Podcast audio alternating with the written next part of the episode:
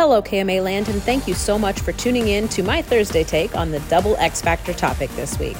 I'm Spencer Williams, one half of this weekday podcast, dedicated to personal growth and hopefully a little positivity. My partner on this program, Sandy Edie Hanson, and I have dedicated four weeks to friendship. And this week, we're tying it into St. Patrick's Day tomorrow with creating the friendships you want and not relying on luck. Reese Robertson is an author and marketer, and he wrote an article on luck. He says that people fantasize about winning the lottery, but he doesn't believe it's actually for the money. It's for the freedom that the money could help with.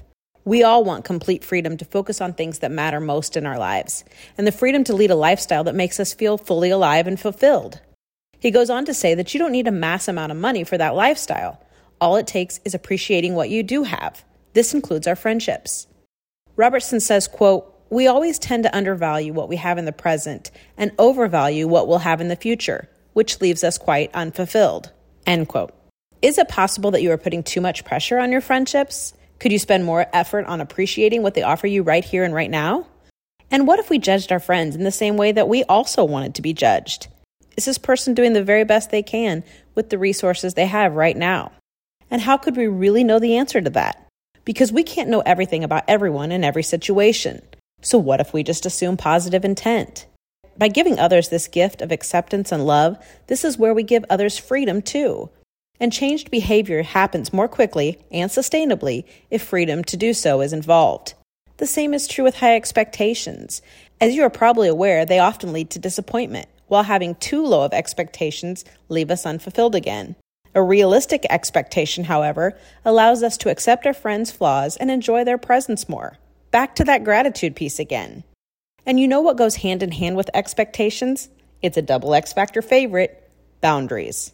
Boundaries indicate what's okay and not okay with us. It's about how we take care of ourselves despite others. Expectations are directed externally, while boundaries are about us. But expectations and boundaries inform each other. Think of it like this if we feel upset because a friend often cancels last minute, we learn that we have a boundary about respecting our time. When we communicate our boundary, we can expect our friend to honor it. And if they repeatedly don't, we might end the friendship.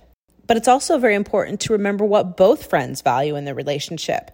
Perhaps our friend has many plates spinning and counts on us to understand that she's always running late. Again, like I said on Tuesday, it's not about your way or the highway. It's about you deciding for yourself the level of give and take you're comfortable with. Remember, not controlling the outcome, creating it. I hope you've enjoyed our series on friendship these past few weeks, and I also hope you've learned as much as we have. Sandy will close it out tomorrow, and we'll be back with something new next week. And we thank you so much for making the Double X Factor a part of your weekdays right here on KMA.